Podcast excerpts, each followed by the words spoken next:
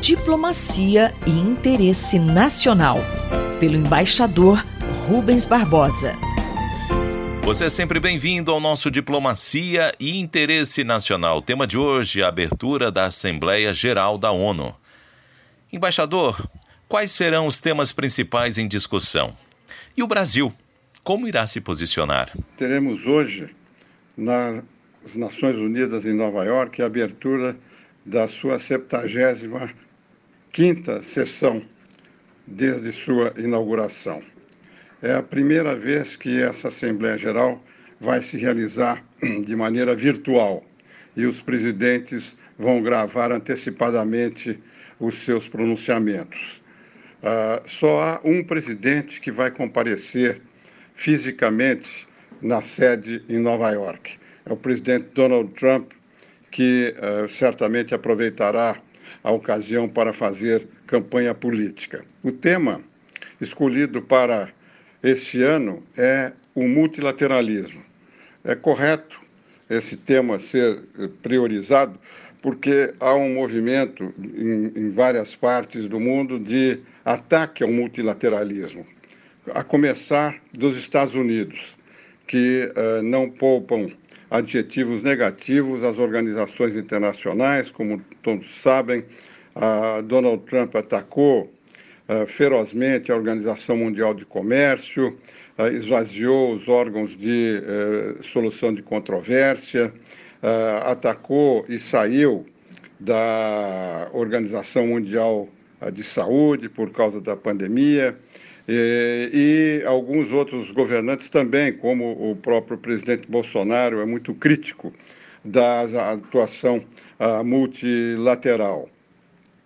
Eh, das organizações. A crise econômica global, o comércio exterior, a política ambiental, as desigualdades eh, entre países, a desigualdade dentro dos países, vai ser, vão ser os temas principais uh, da, dessa, dessas discussões feitas à distância pelos chefes de Estado.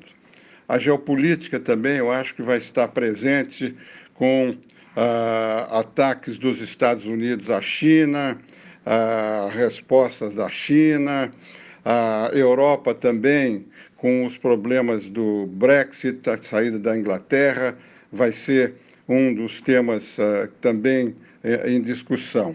Também a situação do Oriente Médio, com a, o começo da mudança da posição dos países da região, como a, a, a Emirados, os Emirados Árabes Unidos e o Bahrein, que reconheceram Israel. Isso vai ser objeto também de discussão.